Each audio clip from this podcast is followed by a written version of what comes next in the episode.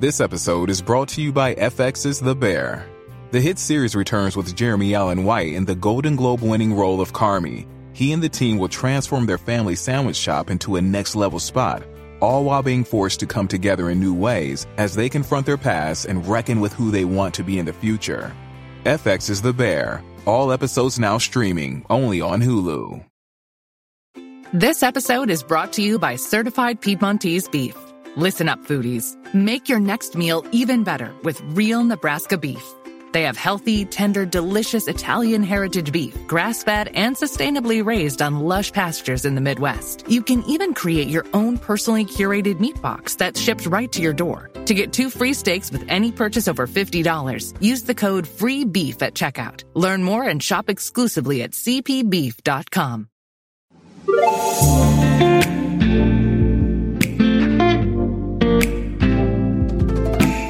Hello and welcome to One for the Road with me, Sober Dave. I'm going to be talking to some incredible guests over the next few weeks, all of whom have made the decision to look at their relationship with alcohol and take steps towards a positive change. My guests are all at different points in their journey, but all have powerful and uplifting stories to share. And that's why I hope you find each episode a valuable source of inspiration and insight.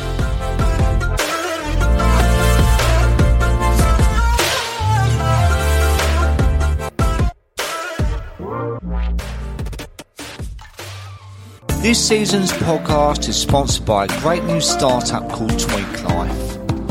They have built a well-being hub full of useful information of tweaks that you can make, including mindfulness, nutrition, exercise, managing addictions, improving your finances, and even the menopause. The last few years have been really tough for us all, and with this in mind, Louise created this hub hoping to help individuals and businesses offer this to their employees and apply some of these tweaks to make a difference to people's lives. This is free to use, so for more information, please go to tweaklife.co.uk. Today's guest on One for the Road is an internationally acclaimed jazz musician. He is also the manager and tour manager of the 80s ska band Bad Manners. On today's podcast, he shares his incredible story and the reasons why he had to stop drinking eight years ago in March. It gives me great pleasure to introduce to you the wonderful Adrian Cox.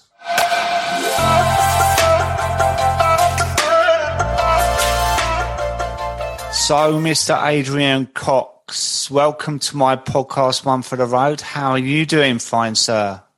I am very well. Just in the middle of uh, touring heavy, heavily all around the world, and I'm just back home for one day. So you caught me on a on a day off. I know. I don't know how you do it, mate, because I follow your account and and talk about stress, but um, we'll get on to that later on.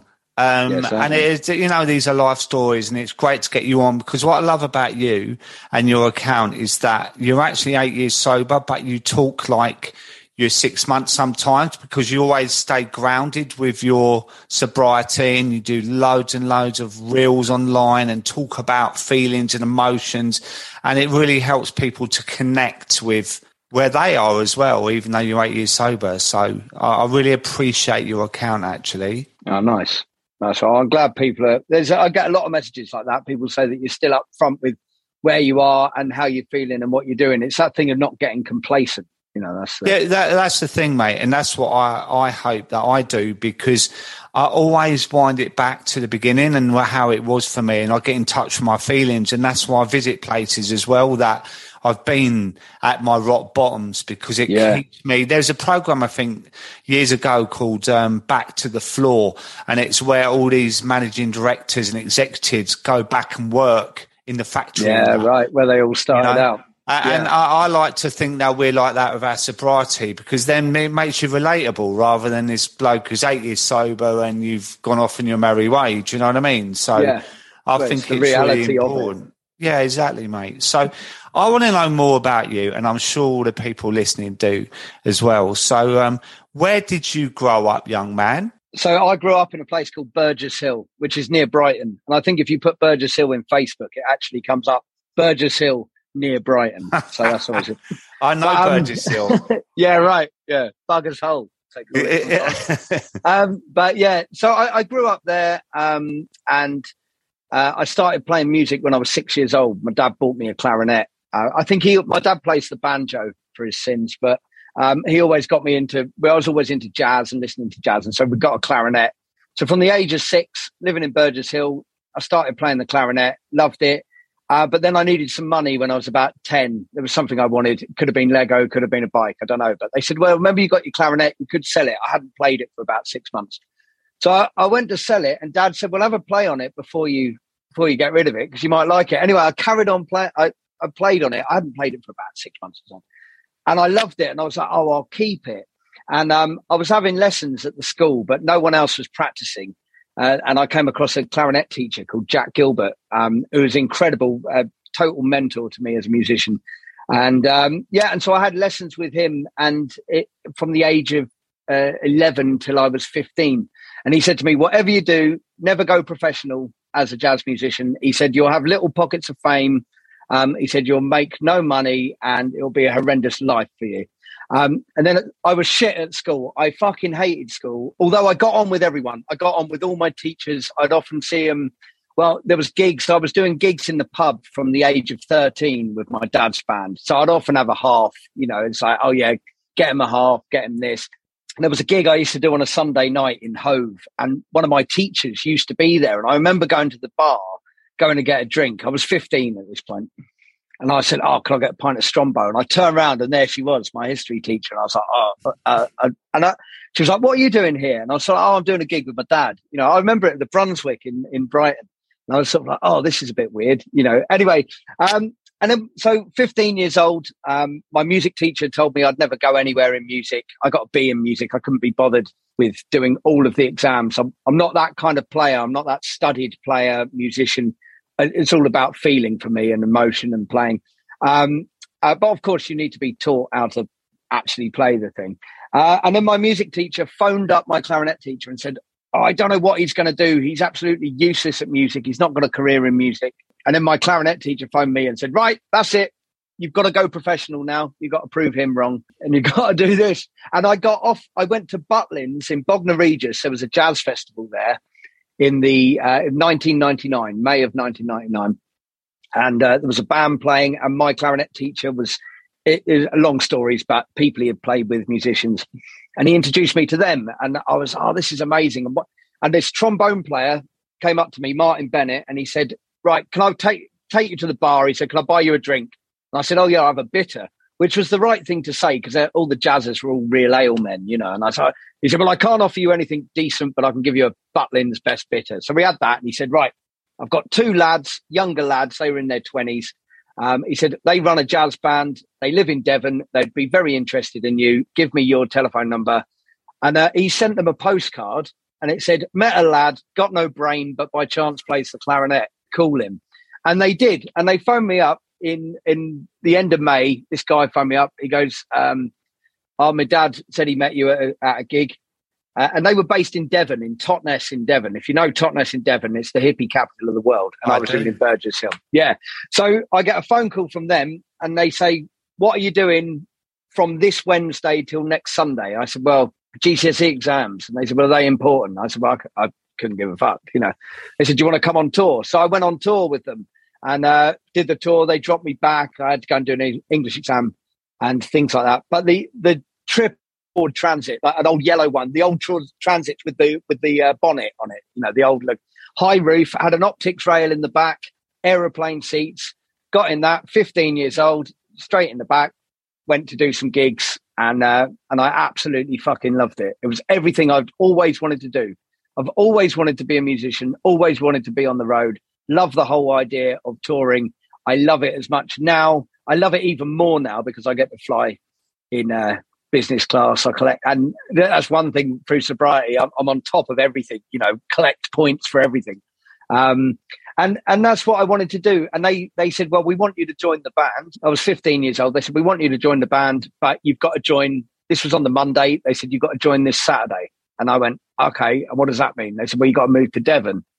um, so this was a traditional jazz band, you know, like the likes, of, you know, like playing New Orleans traditional music, banjo, double bass, drums, um, clarinet, trumpet, trombone, and it was quite rare because they were a young band, or, or two of them were young, the brothers, and so that was it. I spoke to mum and dad, who knew that this is what I've always wanted to do, and they allowed me to leave home at 15, and that's what I did. I got on a National Express bus and I moved down to Totnes in Devon. Moved in with two guys who I'd met the previous week, and that was it. Moved in. There I was in Totnes, 15 years old, paying 20, whatever it was, 25 quid a week rent, suddenly paying bills, the band was so busy touring all over all over the UK, going and some trips to Europe as well. You know, and uh, I was earning fifty quid a gig, and getting and and that was that was thrown into life. There you go, fucking have it. Three hundred and twenty six shows we did in the first year. It was wow. fucking yeah. Uh, honestly, it was mad, and we just driving. We had no hotels. We just sleep in the bus, and and that's when it all started. So fifteen years old, I've left home I'm hanging out with a crowd. The jazz scene was a lot older, especially the traditional jazz scene. And all of my friends are now suddenly between the ages of 26 and 40 years old. Wow. That's my that's my group of people that I'm hanging out. And I'm living in Totnes where you can fucking do whatever. I know. Want. I've been there, mate. I went to a retreat there, a place called Sharpham Trust. Right, okay. Um, four days there, which was a bit different from what you're trying to tell me. Um. It was um, eating really well vegetarian food, no boozing, nothing, mate. I imagine yours is a bit different, but it was slightly um, different. So yeah. when when you're with these older people and you're touring all over the place, what did that mean with uh, the old boozing then? So when I when I arrived there, there was one of the brothers 29. Uh, and the younger brother was 26 and he said to me um, he became he was my became my best mate. You know, we did everything. We shared rooms together. And the first thing he said was, he, and he was a huge drinker, a huge, huge drinker. And he said, look, he said, I'm a massive drinker. He said, I don't expect that you'll get to the level of me straight away. He said, but we'll work on it and we'll build you up. You know, we'll build up your tolerance. It'll all be all right. This was a proper conversation. He said, right, here's a litre. And no, here's a bottle of Harvey's Bristol Cream Sherry. There you go drink that, see how much oh. you can drink of it. So I drank, you know, I remember, I remember it. We, I remember we were in the house where we were living and we drank, I was so pissed and I went outside in the garden and we just started playing music. He was playing the banjo, I was playing the clarinet. I have such a vivid memory of this woman walking her, her pushing her kid in this little trike and like them stopping and us playing them a tune, you know, and, and honestly, and then, then of course, my 16th birthday was up on the moors um, you know, drinking, taking magic mushrooms, going crazy, you know. And so drinking suddenly became a huge, huge part of my life. And days when it was a day off, I was at home, I could get served in every pub in Totnes, that mm. no problem. And they even knew they they just called me youth. You know, they're like, all right, youth, have a pint, but with a, a lemonade next to it. But I was drinking at that point. With, within the first three months of being there, if I was at home or going bang on the piss, I could, me and my mate, we'd do a litre of sherry each. So we'd go to the pub, we'd drink maybe two pints of hot, um, two pints of Abbot Ale, and then we'd go, ah, it's not really happening, is it? And then we'd go to Safeways, buy a litre each of cooking sherry, Manor Hall cooking sherry, which was 195 a litre. So we'd get a litre each and then we'd go sit by the River Dart and we'd drink, we could do a litre each in about 25 minutes to half an hour. Then we'd go back down the pub and get on it. And we used to drink, what we'd drink was um, Abbot Ale and then you'd have a half and then put a barley wine in it. And so oh, then God. eventually you just, and you know, and we'd have, we were drinking every day and we'd have competi- not competitions, but it would be like, right, see, I remember it was like, see how much you can drink at home and then go out, you know. And I think I managed six bottles of red wine and then managed to go out.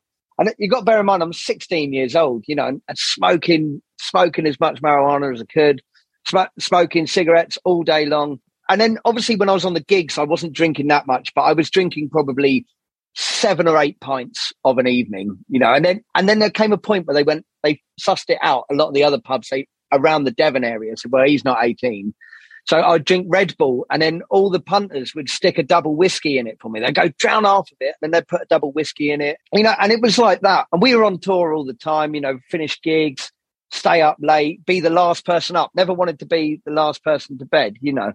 And uh, and that was and that's what I, I, was in that band for five years, and the drinking calmed down a bit. Um, but the first three years, no, uh, no, it it didn't really calm down. I just got I could my tolerance just went up even more, and so yeah, it was pretty full on, you know, and and that that was always the way, and we'd always be the last people out, and people wanted to party with us, you know, that was the thing. Oh yeah, it's Russ and Adrian, Russ and Adrian here, da da da, you know, and that's how it was, you know, with the party animals, and I mean, there's you can imagine there is so much to that five years that I could tell you about, you know. But this is when we um, shape our identity about being a drinker, isn't it? Because all those yeah. stories you're saying to me, I can resonate with. But but barley wine, right? When I went away with my mum and dad, we, we used to go to a place in Hampshire, uh, and they used to have in those days it was the GPO, which was British Telecom now, right? Yeah. I think it's Openreach now.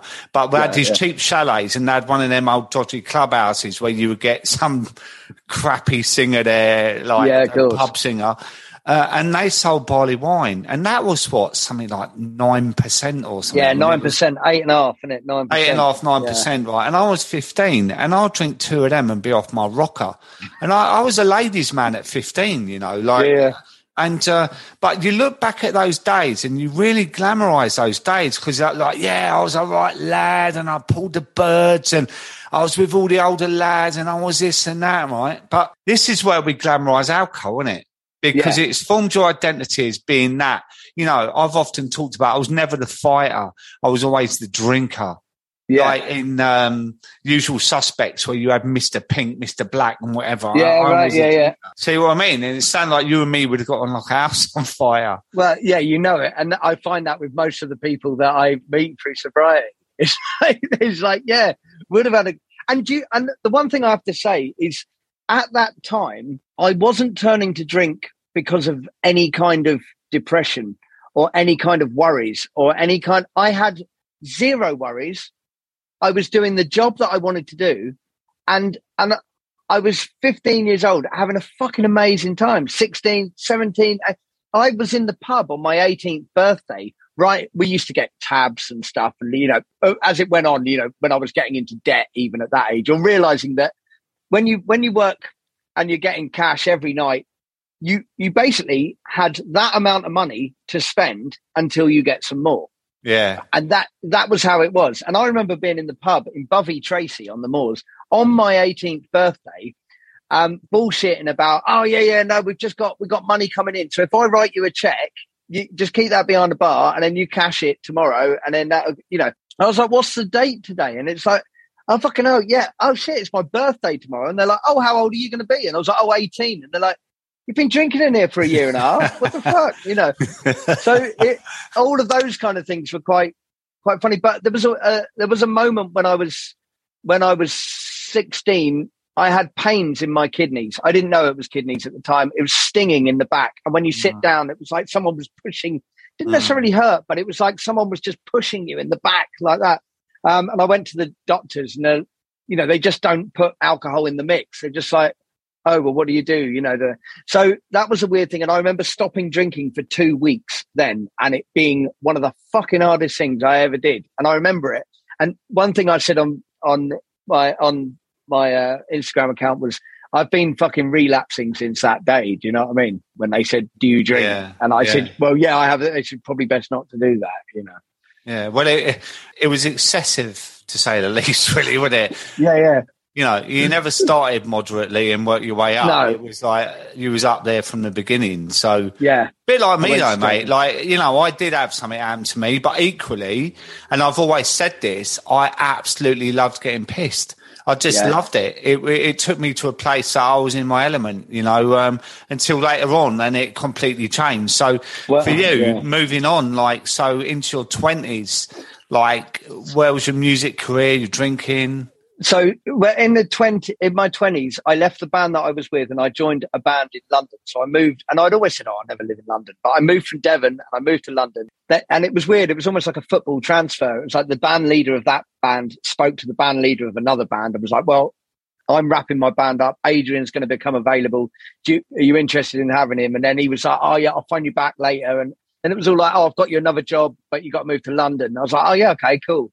So I moved to London, joined join join another band, and that band are absolute monster monster pissheads.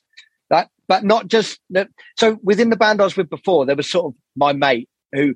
Um, uh, the, the, unfortunate tale of that is that he's unfortunately now passed away. Um, he he passed away six it'd be six years ago, seven years ago now, um, which is is incre- it's yeah it, incredible, um, incredibly tragic, but I, uh, when I heard that news, I was never ever surprised. I have yeah. to admit. Was and that from went, drinking? Well, they say it wasn't, but I feel you know it, it was a it had an aneurysm, a brain right. hemorrhage, and and it all happened in you know in a matter of moments, you know. And yeah. I managed to get down to be around the family at the time, and then it was a, it was a switch off a machine job, that kind of thing. You know, it was like it's not it's not good, which uh, which was you know it was devastating. But uh, well, not but but as well as that. So I moved to London, joined this band. I I joined uh, the band, and they're they're all drinkers, big drinkers. Not so much smoking dope, but in the band you had someone who was an, an ex crack addict, but was now an alcoholic. It, there was two or three alcoholics in the band, and then me joining the band.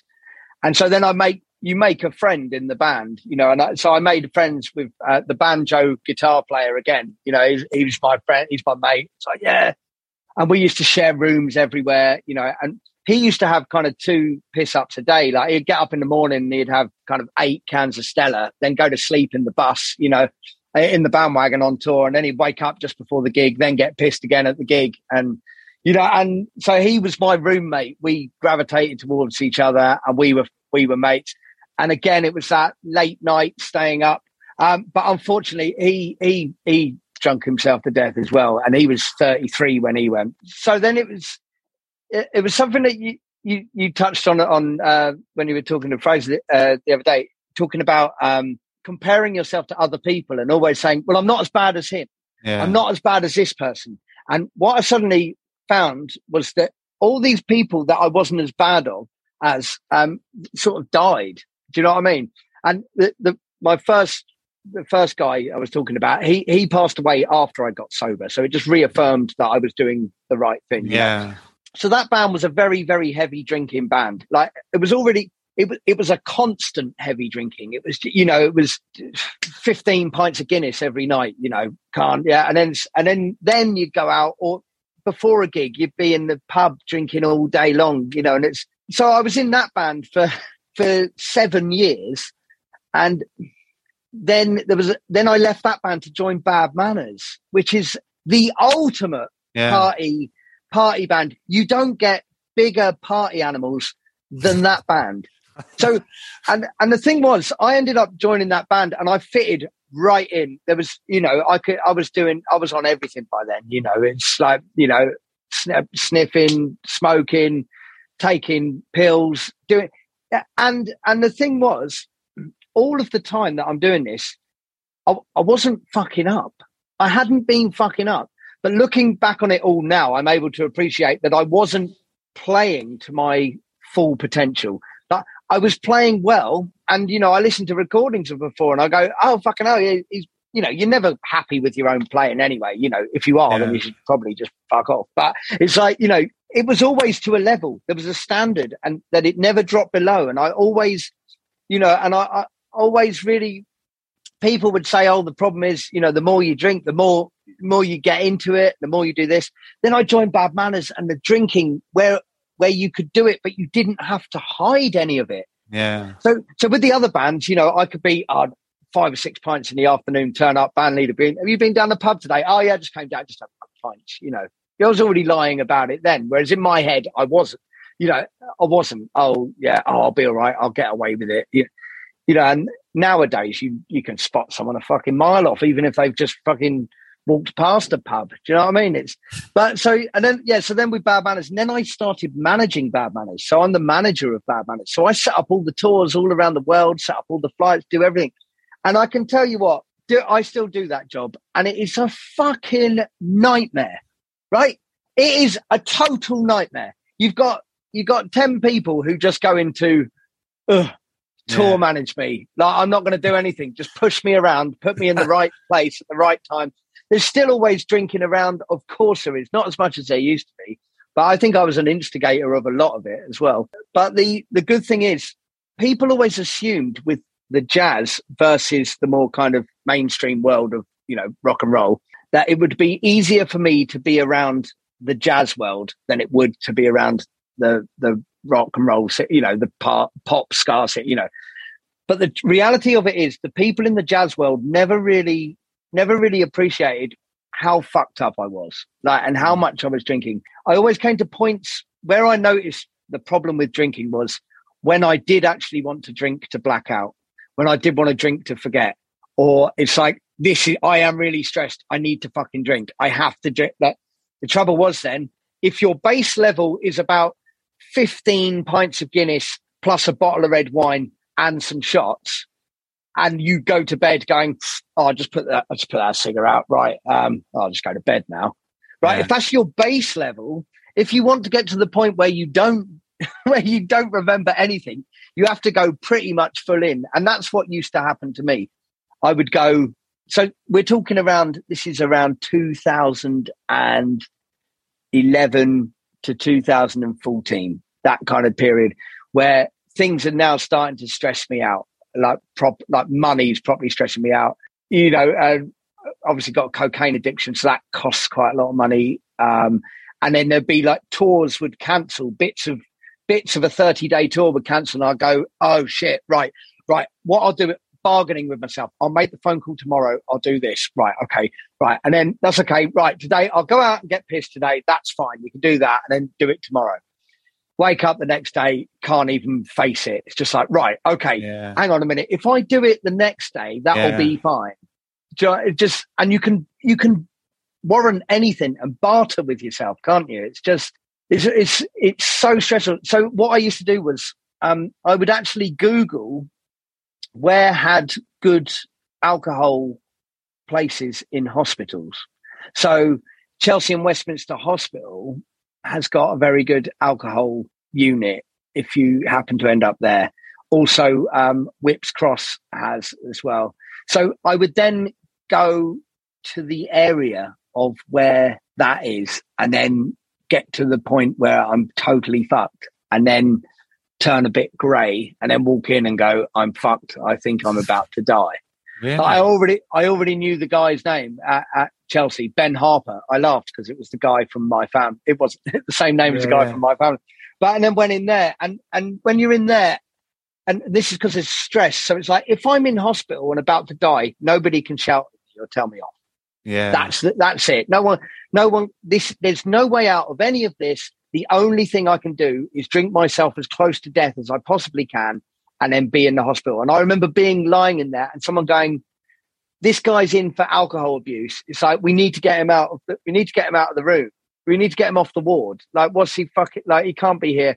And I remember the guy poking his head round the corner and going, I can't discharge him. He's grey. You know, and then what would happen? The usual thing, I'd come out, they'd go, we'll put you into a you know, go to a, a recovery person to like Hackney Recovery or Chelsea Recovery, speak to a counsellor. Of course, I had nothing in common with any of the counsellors who would talk to me because they'd never, you know, the worst thing is when you've got a counsellor who says, well, I've never actually been a drinker. I mean, yeah. right, okay, well, fuck off then. Do you know what I mean? It's like having a football manager who's never played football, isn't it? you know what I mean?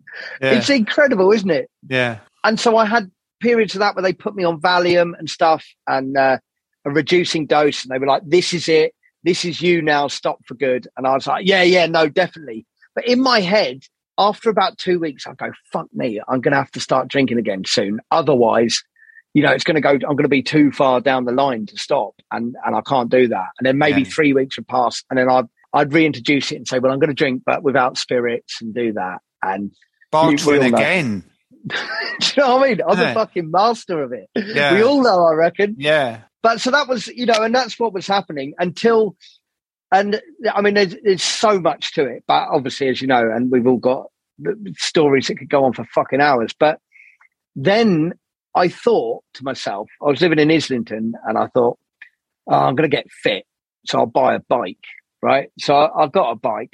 I was fucking annoyed that you had to put it together when it arrived. You know, I was like, oh, and and I went out on the bike and I came back home. This is in September 2013, and I came back home and I put the bike to one side. And I was like, "Fucking hell, my legs killing!" My and you know if you've got a joint that needs clicking, Yeah, yeah. feeling of it needing to clicking doesn't hurt, but it's weird. It's like, and I had that feeling right in the middle of my hip. And I was like, "What the fuck's this?" Anyway, they gave me painkillers. They gave me tramadol. They gave me that, which of course I got addicted to, and then all that. And then, so this is all going on, and they ki- and then eventually I go for an MRI scan, and then I come back. Uh, it was March. I'd been on the piss so much that year, twenty beginning of 2014 now, like stupid amounts, like to ridiculous, like just next level every day. And I remember I had a gig and I was playing at the Crypt in St Martin's in the Field. There was a, a, a nice console underneath, it's, or it's a jazz cat type thing. And we were doing it there. I'd got some coke. I'd been on the piss in the afternoon, and I thought I need. I was living in a pub, by the way. I'd been living in a pub uh, previous to that in Belgravia in the Nag's Head. So great pub. But I was living above it. And so I was in there every day. And as soon as I walked in, everyone fucking knew me. Oh, it's Adrian Bad Manners. It's this. Oh, it's the jazz man. It's this. Everyone coming in, sit at the bar. I didn't have to buy a drink. You know, I had the cheapest rent in London, 60 quid a week. Wow. But, um, but often my bar bill sometimes would be be extortionate, like seven hundred a week or something. But anyway, so I've I've gone out. I've, I've been in there all day drinking. Um, I wasn't living there at the time, but I'd gone out there on the piss. And then I turn up at the gig. I think I've got to get some coke, straighten up. So I order coke. Obviously, the dealer doesn't turn up, so we go on stage, do the first half. Then I go out, get the coke, come back. The band leader gets on it as well and you can drink for free at this gig. So I was drinking loads of wine, all of that. Then I went to a club called the Phoenix, who they hated me in there, or they loved me, but they loved throwing me out as well. Um, so I went in there, got thrown out of there, and then I went to another club that I used to drink in all the time called Gerry's in Soho. Um, and I was just there, and I I'd had three bottles of champagne, champagne and brandy, mix it, you know. And I got home, and the next day, my my girlfriend at the time said, if you don't stop this, right? She's like, this is, it's fucking over pretty much. I was like, oh, and she's someone who drunk and takes coke, you know, she's like, but this is, you've gone to beyond the realms. And I would say that Wednesday night was, was the most outrageously pissed I've ever been, right?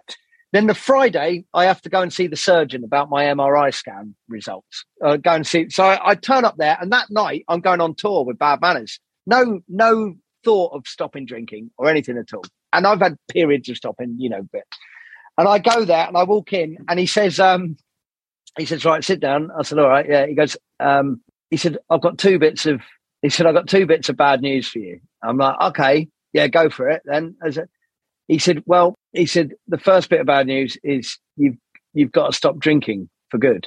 He said that you, you've got to stop drinking for good. He's like, you've, um, and I was like, right, right, what, really? I was like, really?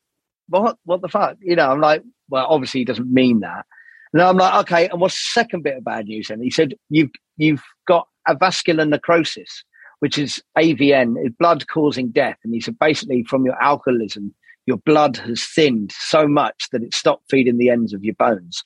Um, he said, I'm going to show you this now. And he showed me an x-ray of my thing. He said, there's the ball of your hip. And half of it was all, like, half of it was black and with a little with a little divot taken out of it. He said, Your hip's gone.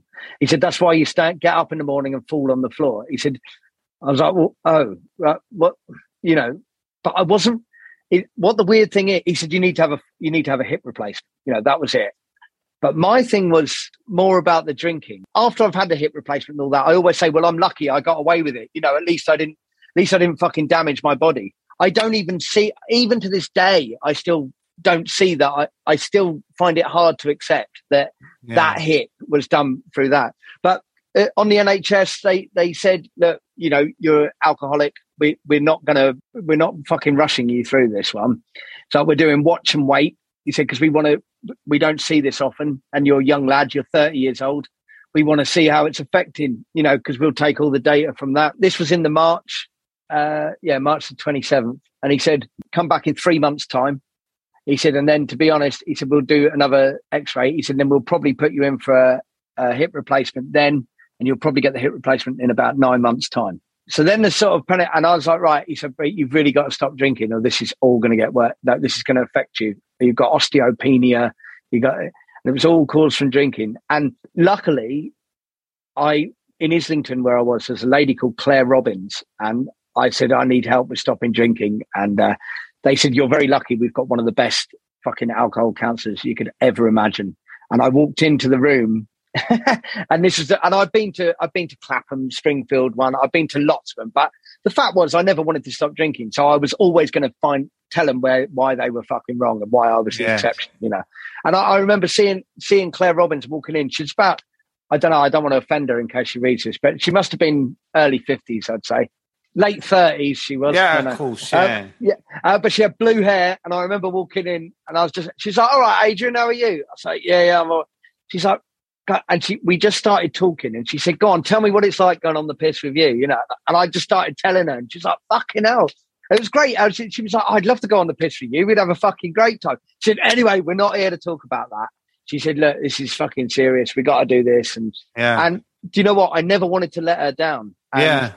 I was prescribed disulfiram and stuff like that, you know, and I never ever took it.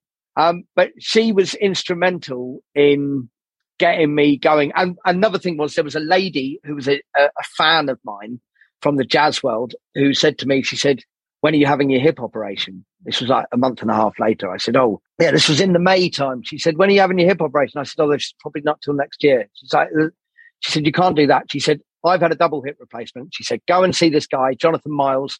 She said, Speak to him. Um, you pay for the consultation. She said, I'll pay for the operation. Wow. And so I went in there and I said, You can't do that. It's fucking 14 grand. She's like, I can do what I want. You know, and I phoned her family and said, Look, you know, your mum wants to do this for me. I can't really accept that. They said, No, if she wants to do something, she wants to do it. So I'm totally indebted to her. And that was another thing. It was, it was like, fuck, you know, and, and it was weird when I was told I had to stop because someone goes, I hate it when people say to me, Oh, yeah, but you were told you had to stop. I was like, fuck you. Like, I speak to people now and go, Hey, you don't drink a lot, do you? And I said this the other day to someone, and they said, No, I'll probably drink maybe three pints every couple of weeks. I said, All right, imagine you could never have those three pints. He's like, Oh, I don't think I could do that. I was just like, So, yeah. So, and then that was the, so the day I was told that I had to stop, there was a sense of relief though. It was Yeah. like I had the ultimate excuse. Yeah. Like never before I had like, oh my my fucking hip has died. Yeah. Like this is the excuse. No more bartering almost, is it? Because do you know what I mean? Because you needed that thing. And this woman with the blue hair, Claire, blue hair Yeah. Claire, Blue hair Claire. was she a drinker? Yeah, she and she still she still drank. She said, I still do drink. She said I have like, a white wine spritzer every now and again. Yeah. She's like, she's the football manager who's played football, is what I'm saying to you. So She's she the one can who relate to you. it. Yeah. Do you know And what I mean? she There's- she even said to me, she was like, Do you smoke dope? I was like, Not anymore. She was like, All right. She was like, If you wanted to get on dope, you know, she goes, We can get you off that easy. but it was just it was the way she was she was like, I would Yeah. say get on cocaine, she said, but it's all shit now, you know. Yeah, yeah. But- she had a way about her. Yeah. yeah, and I was just like, She's fucking cool, you know. Yeah, yeah. And yeah, that's why you didn't want to let her down because she got yeah you. you know it but I, and that was the thing and, but the the thing was i so i stopped drinking but the but the but cocaine i didn't stop and that was the that was the problem and it was not just the addictions to alcohol it was addictions because i had the hip replacement i wasn't going out so i had three months at home so i was taken away from the thing which made it easier i think Yeah. and then when I got introduced back into society and doing gigs, I was like, well, I could probably do a bit of coke, and I did that. And that, then suddenly it's thousand pound a week coke habit. Then then I had a gambling habit. I I won I won one hundred and forty thousand pound, and then I gambled it away within two or three weeks, and then I spent sixty grand of somebody else's money trying to win it back, and then that all came out in a huge yeah. fucking explosion and that's and then it was then when Steve, who's my man, Steve Kroll is the main guy. He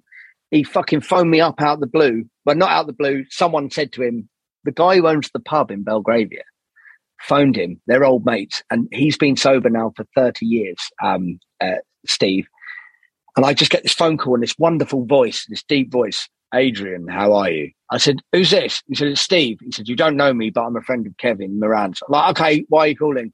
And I'm, I am fucked at this point. Uh, like from Coke, I just stopped taking Coke. I'm in debt, 60 grand, and everyone knows about it. And I'm like, what am I going to do?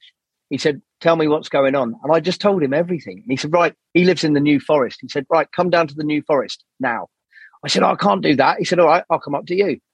And the next day I went down and just spoke to him. And that's when I feel that I really started dealing with addictions. Mm, um, wow. And yeah, and he's been incredible. And we don't talk every day, we don't talk every week, but it's really funny when I'm, it, something might happen and I think, oh, fucking hell. And then suddenly I get a text message from Yeah, him. it's weird, It's just, it? it's so weird. You must have that happen with I, well, the the guy that um, suggested to me that um, he didn't tell me to stop drinking. He suggested we we did it together for three months, and it was a similar experience to you. It was just like the voice from upstairs, almost like coming through him, and we did it. But I didn't realise he didn't drink anyway, so he had me over on that one. But do you oh, I love what? it. Yeah, yeah. Oh, so good. Yeah, yeah. But do you know what, mate? He rings me out of the blue sometimes and he says, I've just had a feeling that I need to ring you today. How are you? And it's always at a time that I'm really struggling. Do you know what I mean? How And- do they know that shit? I know it's it's like a superpower, isn't it? But you know that that's the reason I stopped because I remember when he texted me that day, I had a terrible hangover and I laughed at the text. Was like I can't even get up three days, let alone three months. But it was the it was the way he approached me about it. It was almost like you haven't told me what to do because I hate being told what to Yeah. do. Yeah. You know, it was the way he suggested it. It was like, how about we give up alcohol for three months to see how you are in your life, your relationships, your health, and whatever. And I started to reason with that conversation throughout the day. And it's like, I started to think to my, how would I look? How would my life appear? And all this business. And it, and it was like a sponge to me. And by the end of the day, I was like, are you in? I'm coming to see you. And that's where it began, you know, and that's three and a half years ago.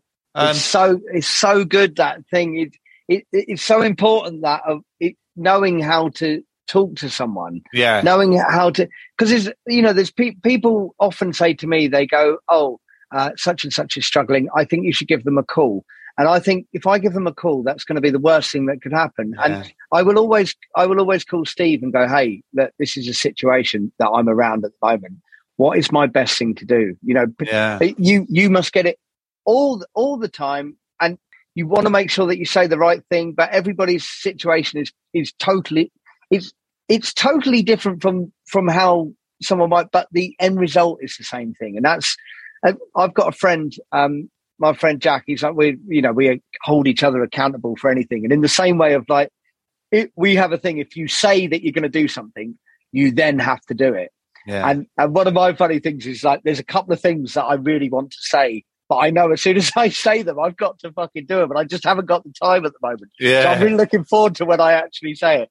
But he's he's like we we hold each other accountable for all those things. But he came down to me when he stopped drinking, and I, when I speak to him now about it, he said. He said, fucking hell, mate. He said, the amount of trust I put in you when I said, mate, it's going to be fucking hard. It's going to be shit. yeah. That's Jack Cotterill, right? Yeah, Jack Cottrell, yeah. So And I he's a said to him- musician as well, isn't he? yeah, he's a drummer, you know, and he's Yeah. mon- monster pisshead. You know, it's really weird actually because we never hung out loads when we were drinking. He's a lot Yeah. younger than me, and but now we just reap the whole. We just do the whole. I said to him, right, it's coming up my eight years sober from alcohol. You know, I said I'm celebrating that. I'm going to. I want to go away. He's like, yeah, yeah, cool. Where? I'm like, I said, well, these days we'll just go somewhere, and I just book a holiday. Right, we're going there. Hotness. yeah, yeah. Quick, let's get down there. No, no. And I think that's something that I find is is so important, holding people accountable. yeah. And and whenever whenever I'm stressed about stuff, you know, there's a few things that I'm going through at the moment. Just just to, it, it's all- at the moment it seems with like you know, just day to day things of like uh, I'm caught up in all the Heathrow problem mm. with, with baggage not coming in. So then I've bought new new clothes, then ordered new clothes, but haven't arrived. Now I've got to go away on tour again, and I've had to buy another suitcase. But but I couldn't imagine dealing with any of it. No. How I used, and the other thing is, I don't know when I had time to get pissed. It's incredible, isn't it? it, it that's what I I think about now, right?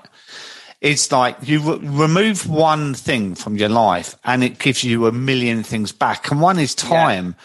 Because yeah. you, you know, like I've often said, when you drink, especially like how you did, and probably I wasn't in your league, but I, it was different for me. I used to drink at home, so I'd drink a litre of vodka until I passed out, you know. So it's a different kind of thing, but, yeah. you know, similar amount maybe. But I would wake up, that's all I think about is the destruction of my life and where I was in the depression and how I've messed everything up in my life. And then that will go through until lunchtime. And then after I'd barter, as you say, with myself, well, you know, where I'd said in the morning, I, there's no way in a million years I'm drinking tonight. I, am going to have an early night, a bit of grub more.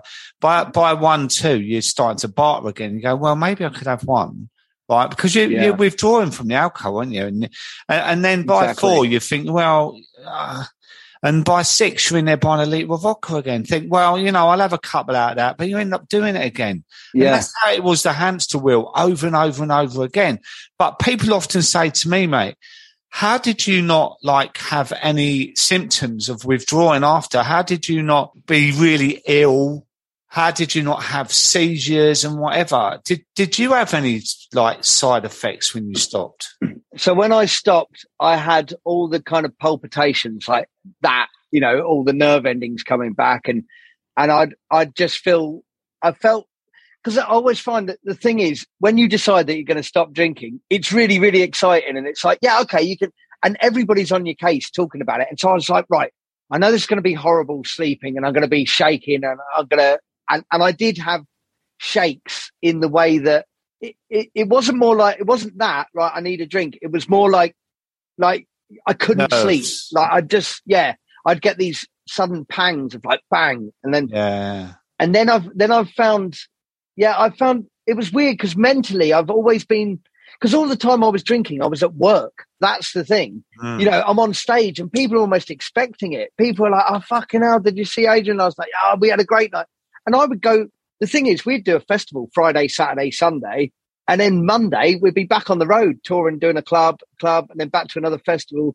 So it, it's non-stop. But yeah, I, I think I got away with not having full on DTs. Do you know what I mean? Or, you know, that full withdrawal because yeah.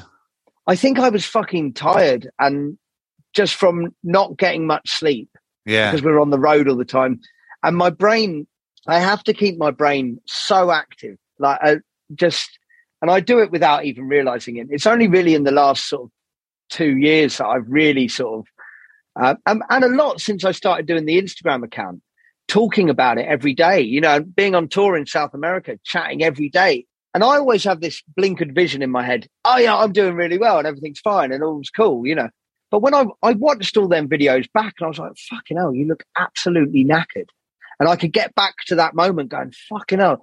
And now I'm just here and everything's fine. You know, it's like, but that was so stressful. That was, yeah. God, this happened, that happened. And I'll be the that, first. That's one. the functioning side, isn't it? When, when yeah. I think about me, so I was on that 60 minute makeover for yeah. years, right? And and there was one night there was a producer come down, director from Brookside, right? And he was a new kid on the block. So he was trying to sort of um, flex his way into the team and whatever. And, he, and we yeah. said, right, we're going to get around him. What do you want? He, he said, well, mine's a bottle of red wine. Like, and, and I said, oh, we'll all have one then. So it was like five bottles of red wine. Right. Yeah, yeah. And so the next round was five bottles, the next one, the next round. Do you know what I mean? and we went to bed about four in the morning and my alarm went off at half five. Right. And I was steaming when I woke up, like absolutely steaming. And I had to drive to the bloody makeover, and I never drink and drive. I say that, yeah. I used to every bloody morning because yeah, of course, you do. Yeah, you never people never own up to that. Oh, I'll go to the pub and I would never drink and drive. I'm not sure why I did that accent, but no, but um, and then but you did in the morning. But I drove yeah. to that, and, I, and now I think, God, like if I wake up and I say, Oh, bloody hell. I woke up at one for half an hour, but I went back to sleep. I'm like a bit down about it. Like, yeah. oh, I've had broken sleep. But then I think about those days and God, every single day I was hanging out of my ass, like yeah. doing the filming, looking forward to going to the hotel that night. And it was part of it. And there were a couple yeah. of guys there that didn't drink and I was almost outcasted. They, they, they were popping well, like, oh, what's yours? A Coke, mate? You're not drinking like the beer shaming, you know? Yeah. Uh, oh man, it's such. You know what? When I was on on tour with the second band that I joined in London, for the latter part of that, there was a, drummer in the band and a bass player who both didn't drink. One of them had never drunk, but the other one used to be. It, it was in recovery. It, it used to be a massive alcoholic, cocaine and and he would always be there having a great time. He'd be up, still still up with everyone, you know. Yeah. And he was and uh, always womanizing. You know, he's like, yeah. hey, you know, you know, the whole thing, and and I never, I never appreciated that he wasn't drinking. You know, yeah. I never shamed him about it. But of recent, it was only the other week, uh, uh, only the other week when I really went, fucking hell, my mate Jules, who I shared rooms with, who he walked me back from the pub. You know, I was, you know, some horrendous states on tour. You know, making sure I some of them they would sleep by me, making sure I hadn't died in the night. You know, yeah, you know, and that would be a story for me. Oh, fucking hell, it was funny. Yeah, I was walking back. Yeah. fucking Jamie didn't get any sleep because he was watching me, making sure I didn't die in the night. Oh, it's hell. humbling, isn't it? And you just go, oh my god! And it's only now when when you start to realise the sober network is yeah. fucking amazing. Yeah. And and I, you, you must. It's so hard to get across to people that you don't have to hit fucking rock bottom. No. Because this is a good way of life. You know, yeah. this is a fucking great way of life.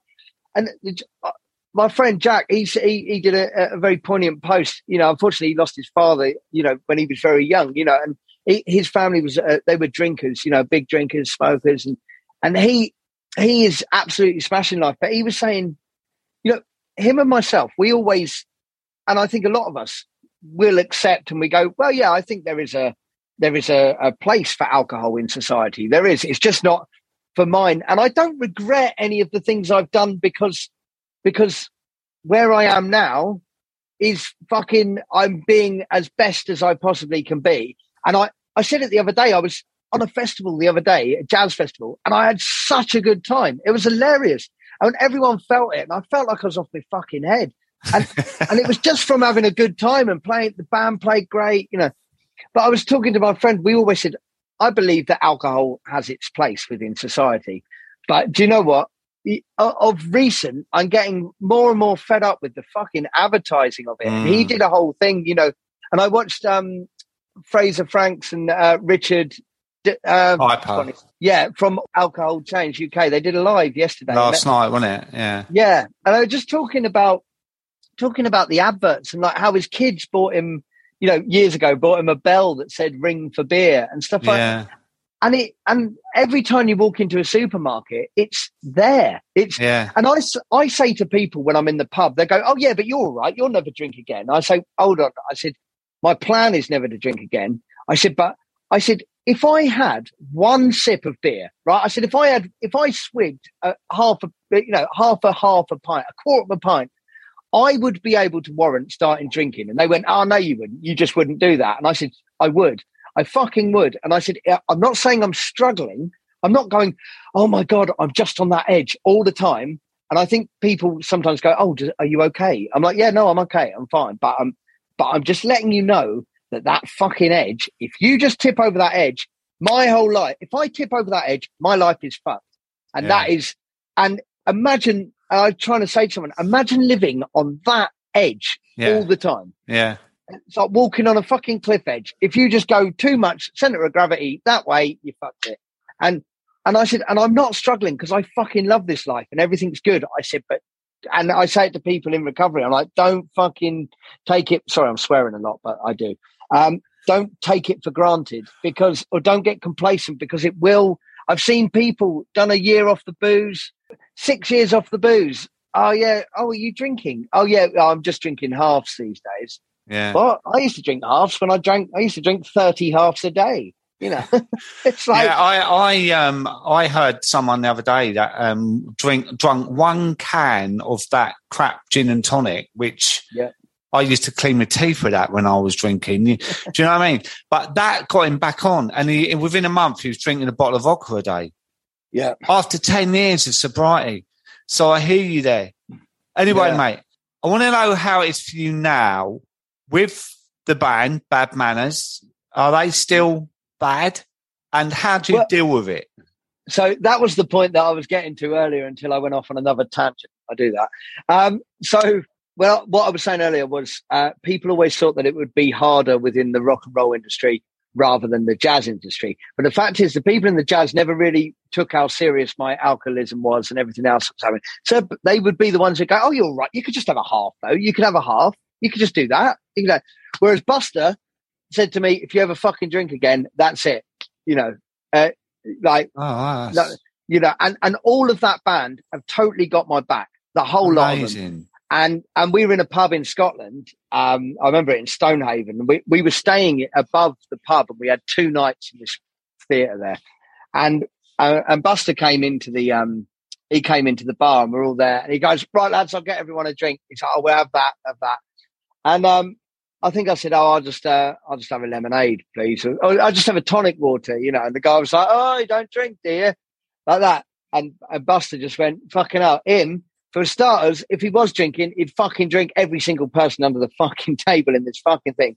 Secondly, he doesn't fucking drink. He's in recovery, you know. And he said, "I'll tell you what, we won't fucking drink this," you know. And we and and we just fucking went into the pub next door. You know, it was funny, you know. Yeah, ah, that's it- great though, isn't it? Yeah, uh, he he laid into the guy, and you know, and and he will always he will always say, you know, oh fucking Adrian's amazing, you know, and I do everything for that band, you know, and for him, you know, I I sort everything, I sort everything out, wh- whatever it needs to be, and and I do understand that some people are never going to change, and some people are the same, but they're not as bad as they were, you know, and it's all that you know, it's, it's not really like like it was in the it, well when I was there, but I mean before I was there, it was even more uh, like off the level crazy, you know. But nowadays, what it's like for me now is, you know, like it's amazing that you still have to explain yourself as to why you're not having a drink. That that one still, it's uh, you know, you posted it regularly. You know, the only the only Drug drug that you have to- justify. yeah, But you know what? It's like you can come back with, well, why are you drinking then? Because that Exactly. throws a whole can of worms open for them. Do you know what I mean?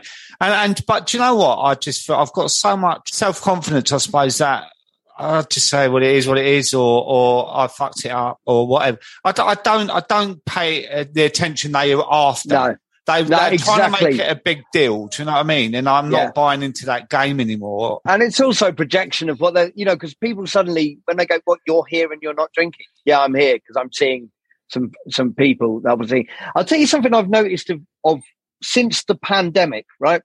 So in the pandemic, everyone was going, or lots of people were saying, "Oh yeah, we really miss social side. We really need this. You know, we need bars to open so that we can socialize with people and do this." Do you know what? I didn't need that to happen. And and one thing I've learned now is that I don't need to spend my time, you know, because people always used to go, "Oh, it's amazing. Adrian still meets at the pub. We all go down the pub. Adrian comes down and meets us." And and I, I was wondering why sometimes when I'm in the pub, I don't feel that comfortable, and I'm like, "Oh yeah, you know, everyone. Oh, we're just gonna have one more. Okay, right, and then we'll go home. Right, okay. Um, yeah, yeah, yeah. Okay, yeah, cool, whatever. Yeah, yeah, great." Now I was thinking all the fucking things I could be doing, and I loved lockdown because I could practice clarinet. I had a live stream I was doing every week that was that was great for me, great for mental health, great for me practicing and doing that. Also, monetary people were ridiculous with their donations, so that was cool. I had that going on. Also, I was up at six a.m. I read a book called The Miracle Morning. Oh yeah. I just got up and, and I started doing that. And I was like, right, I'll do it for four weeks. And then, and now I wake up at eight o'clock most days, you know, and I, and I get up. Sometimes it doesn't work when you're on tour because you do actually have to have some sleep. But it's, you know, for me now, it's nice. I've just been at a festival last weekend where I've only ever been at it off my face, you know, and not off my, not fucking it up or anything like that. Gone there, had a great time of what I thought I had a great time. The best time I have ever, and I've done that festival since 2001. So it's 21 years. Yeah. I've done it probably 11 or 12 times. And the best time I have ever played it was last weekend. and I made a point of telling everybody that of how much of it, how great that was, you know. And and Shea said it the other week. You know, he said going on tour, all those time, you know, the gig. The, the classic thing is the gig gets in the way because you'd be having a party. Yeah, all right, we've got to go on stage now. You go on stage yeah. for 75 minutes, then you come off, the party continues. You don't see anything. And and I'm someone who I never wanted to go even though I wanted to be on tour as a musician, I never went, oh, I really want to go to Tokyo or I really want to go to New York or I really want to go here. Never had any thoughts of where I wanted to go. And and I just happened to be there. So I'm I love being in a hotel room and chilling. I love all that life. I love being in an airport, I love being on a plane. Yeah. Um, but I've never been a real sightseer and all that. But now, do you know what? I enjoy really good food. I find out what restaurants are there. Yeah. Just been in Mexico for ages, just fucking eating the best food staying in nice hotels, flying business class, cruising, you know, and, and life's different. And Shea said it, he goes, I'm actually seeing all those, all those things that I missed, you know, all those days of like experiencing life though, you know, yeah. Like, like I would go on holiday halfway around the world and I could be going to flipping where you used to play at uh, Bognor flipping yeah, yeah, Yeah. Do you know what I mean though? Like, like why people go all the way around the world to lay there and get pissed and come back and that, oh, where, what did you say? Well, the bar and the swimming pool. It's an amazing thing, isn't it? When you get talking to people about when I some people who go, oh yeah, we've been on holiday.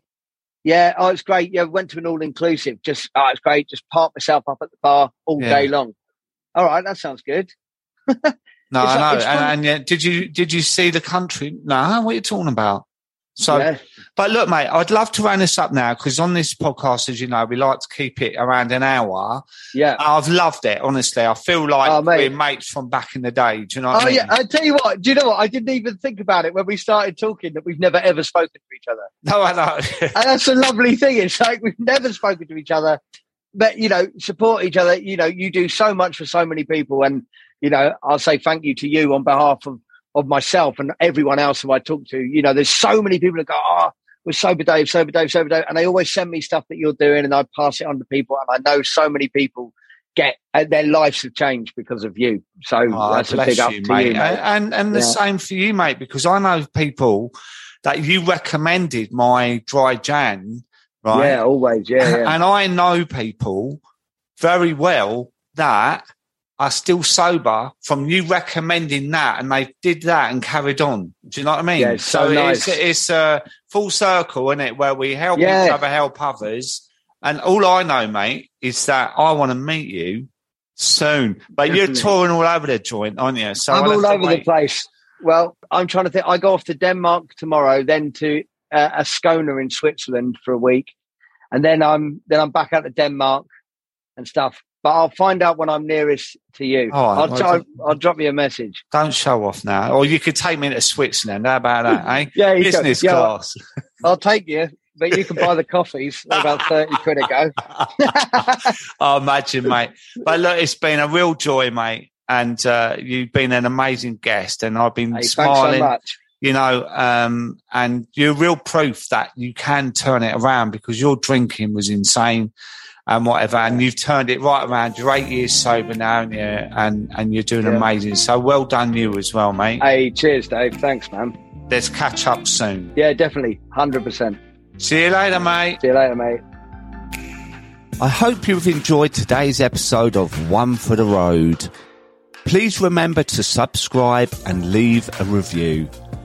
You can now download my app, Sober Dave, on the Apple and Google Play Store and on there you will find lots of tutorials, tips and support to help you stop drinking. And there are also meditation audios, food plans and chat forums. You can also find me on Instagram at SoberDave. Please remember to join me for next week's episode. But until then, thanks for listening and have a great week.